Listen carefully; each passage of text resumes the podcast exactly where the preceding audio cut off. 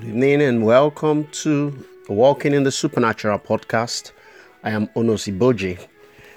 Today, I'm going to be sharing some thoughts with us about the word excuses. Excuses.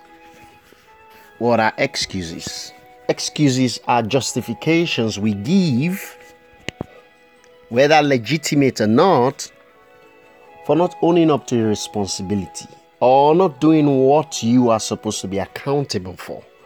So the excuse try to absolve you from responsibility. Excuses have become a part of the daily lives of several people. And this doesn't align with God's best for us.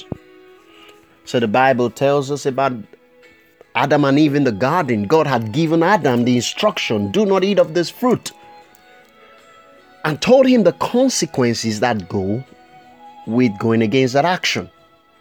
But then Adam ate of the fruit with his wife. And then God shows up and he says, Oh, the woman that you gave to me, she made me eat of it. Excuses. Did God listen to his excuse? No, emphatically no. He suffered the consequences in spite of his trying to justify his actions. The Bible also tells us about Saul. God had asked Saul to destroy utterly the Amalekites, and he had done that, but he left some things. God said, destroy everything. He left some things, and he actually left the king. And when asked why, by, so, uh, uh, by Samuel, he said, The people, the people. And because the people want to offer sacrifices to God, we have kept these things. Trying to justify his actions, blaming it on the people, and trying to use gimmickry on God by saying, I want to offer it to you as sacrifices. But then the word of the Lord came through the prophet. The kingdom was departed from him. And then the Spirit of God left him, and an evil spirit took him over. These same excuses abound today. People justifying their actions that go against God's word and expecting that there are no consequences. The Bible tells us of a day Jesus called out to a man, Follow me and become one of my disciples. And the guy said to Jesus, Oh, uh, I can't go with you now because I need to go bury my late father. The Bible says in the message translation, the Bible actually says Jesus refused.